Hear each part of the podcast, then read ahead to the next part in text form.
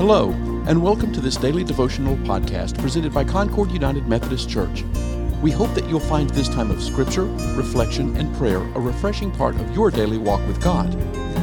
These devotionals follow our Lenten sermon series, Facing Jerusalem, Jesus' Journey to the Cross. Please feel free to share this podcast with family, friends, or anyone who might benefit from it. Today's devotional was written by Heather Hayes. The scripture is Luke chapter 10, verses 21 and 22, and Luke chapter 18, verses 15 through 17. If you haven't already done so, we suggest that you pause the podcast, read the scripture, and come back for the reflection. Have you ever sat and listened to young children? The giggles over a funny discovery, the play conversations, the talk about life as they see and interact with it. Children have a unique view of the world. This view is a beautiful and sacred thing, untainted by others, simple and sweet, full of hopes and dreams. When we look at children, it is why we as adults continue to do all we do, because through them we know there is hope for a new and better things to come. We can sit and tell our toddlers they can be anything they want, a doctor, nurse, lawyer, teacher, inventor, scientist, anything, because the world is there for them to make a better place. As they get older, they begin to work towards their goals, and people begin to interact more with them. Unfortunately, many times, even though people think they are helping, they begin to tell our children they can't do something. They're doing things wrong, only because it isn't how it's been done before. Mean and jealous words get exchanged with other kids. Frustrations in their learning surface, and the world starts to look less and less exciting, less ready for them to become a part of, and children begin to feel the pressures of worldly strife. The fire for being anything they want dulls. The free spirit so openly expressed as a young child is pushed down and replaced with the knowledge of adult norms and standards. What a harsh and unfriendly world we live in when a child is stripped of their spirit and dreams. When we read that Jesus welcomes the little children to come to him because of their unfiltered view of God, it is of no surprise to those who work with small children.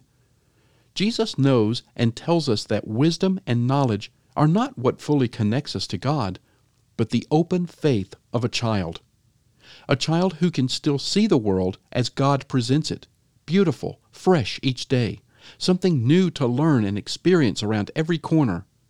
A world where God loves everyone and holds us close to him. A world full of hugs and encouraging words. Jesus gives us all the opportunity to come to him, but we need to come to him with the heart of a child, open to new and wonderful things, not clouded with judgment and disbelief, a heart ready and open to the wonders and love of God. If you've never had the opportunity to hear the laughter of a child, if the sound of giggles has grown faint in your memories, I highly encourage you to call the church's children's department and ask to become a comforter to the smallest members of the church. To hold a small child who is crying and provide the same comfort that God provides each of us with a simple embrace, soft whispers of encouragement and hope, and then the moment when the child relaxes and a small bond has been formed through that time with them is precious.